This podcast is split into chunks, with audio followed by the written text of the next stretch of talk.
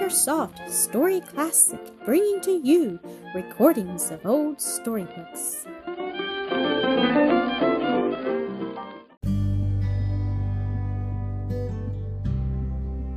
Mary's Great Loss The Basket of Flowers, Episode 11.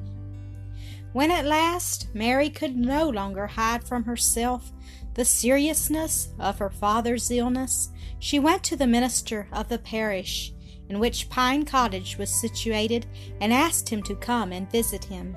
The minister, who was a kind hearted and godly man, gladly availed himself of the opportunity. Besides conversing with James on spiritual matters, he was of great comfort to Mary by the kindly affection with which he treated her. One afternoon, when the old man's weakness was sensibly increased, James requested Mary to leave the room for a moment that he might have private conversation with the minister. After a little while, he called her in again and said, My dear child, I have settled all my worldly affairs, and am now ready to depart and be with Christ. Mary was deeply distressed and had great difficulty in keeping back her tears, for she saw that the end was rapidly approaching. But out of consideration for her father, and after a great effort, she recovered herself and remained calm. The rest of the day was spent by James in silent prayer, and next day he received the Lord's Supper at the hands of the minister, by partaking of the bread and wine, the body and blood of Christ faith in the power of God, love to Christ who had redeemed him, and hope of eternal life had made his venerable countenance radiant with happiness. Mary remained on her knees beside his bed, weeping and praying. The farmer and his wife and their household looked on in wonder at the rapture of the aged saint, and tears of sympathy were in every eye because of Mary's grief. It gave the old man pleasure to have Mary read to him in her sweet and clear voice. During the latter part of his illness, he desired to hear nothing else than the last words and prayer of Jesus. One night, after all the household had gone to bed, Mary was sitting beside her father. The moon was shining so brightly into the room that the light of the candle was scarcely seen. Mary, said the dying man, Read me once again that beautiful prayer of our Savior. Mary began to read. Now, said the old man, give me the book. Mary gave him the book and carried the light nearer to him. This will be the last prayer, said her father, that I shall make for you. Then, in a trembling voice, he uttered the following prayer O Father, I have not long to remain in this world. I am going, I dare hope it, I am going to Thee, my Heavenly Father. Oh, preserve this my child from sin, for Thy name's sake. While, while I have lived on the earth, I have endeavored in Thy name to preserve her from it. But, O oh Lord, I am now going to Thee. I do not ask Thee to take her to Thyself, but only to preserve her from harm. Let Thy holy truth preserve her. Thy word is truth. Grant, O Heavenly Father, that the child whom Thou hast given me may at last be admitted to the place where I hope to go. Through Jesus Christ, my Savior. Amen. Mary repeated, as well as her sobs would allow her, her father's Amen. Yes, continued the old man, yes, my daughter, in the kingdom which Jesus had from the beginning of the world, we shall see him and we shall see each other. He again lay down on his pillow to rest a little. His hands continued to hold the New Testament, which he had bought with his first money saved from the purchase of food after he left Eichberg.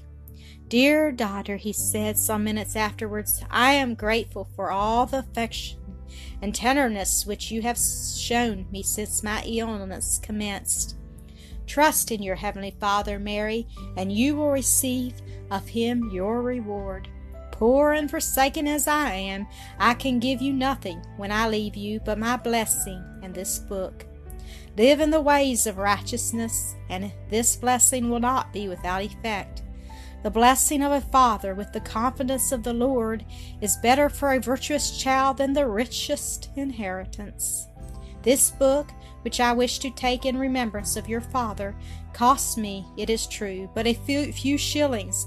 But if it be faithfully read, and its precepts put in, put in practice, I shall have left you the richest treasure. If I had left you as many pieces of gold as the spring produces leaves and flowers, with all that money you could not buy anything so valuable as this book.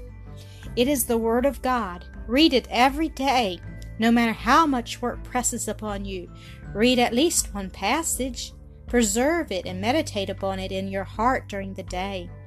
About three o'clock the next morning, James said in a faint voice, I feel very ill. Open the window a little. Mary opened it. The moon had disappeared, but the sky was brilliant with stars and presented a magnificent sight. See how beautiful the sky is, said the dying man. What are the flowers of earth whose beauty I have so often admired, compared with these stars, whose glory suffers no fading? It is there I am going. What joy! Come, Lord Jesus, come quickly. With these words, James fell back upon his pillow and passed peacefully away. Mary had never seen anyone die before, and she thought her father had only fainted. In her fright, she awoke all the family. They ran to her father's bed, and there she heard them say to each other that he was dead.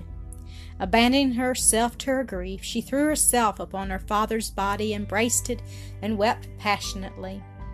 Oh, my father, my good father, said she, how shall I discharge all my obligations to you? Alas, I cannot now. I can only thank you for all the words, for all good advice I received from your dear lips now sealed in death. Your hand, which is now cold and stiff, I kiss with gratitude, and remember that that hand has bestowed upon me many benefits, and has all my life labored for my good. Oh, if I could at this moment follow you into the heavenly kingdom, how gladly would I do so. Oh, let me die the death of the righteous. My only consolation now is that I shall one day enter upon the happiness and everlasting life of heaven. During this heart-rending scene, the farmer's family had been much affected. At last they prevailed upon Mary to lie down and rest, hoping that sleep would ease her grief.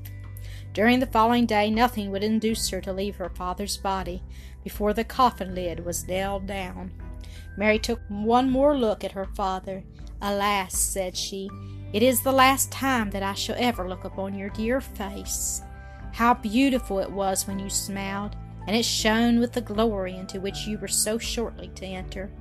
Farewell, farewell, my father, said she sobbing aloud, May your body rest peacefully in the earth now, while angels of God are, as I hope, bearing your soul to eternal rest. When the funeral took place, Mary, dressed in mourning, which one of the girls of the village had kindly given her, followed close to the body of her father. She was as pale as death, and everyone pitied the poor girl, who now was without a relative in the world. As Mary's father was a stranger at Erlenbrunn, they dug a grave for him in a corner of the cemetery beside the wall. Two large pine trees shaded the humble grave. The minister who had attended James during his illness spoke of James' patience and of the resignation with which he had borne all his misfortunes, and the good example he had set for those who knew him. With tender words he consoled Mary, who was overwhelmed with grief. In the name of her father, the minister thanked the farmer and his wife for all their kindness to Mary and her father.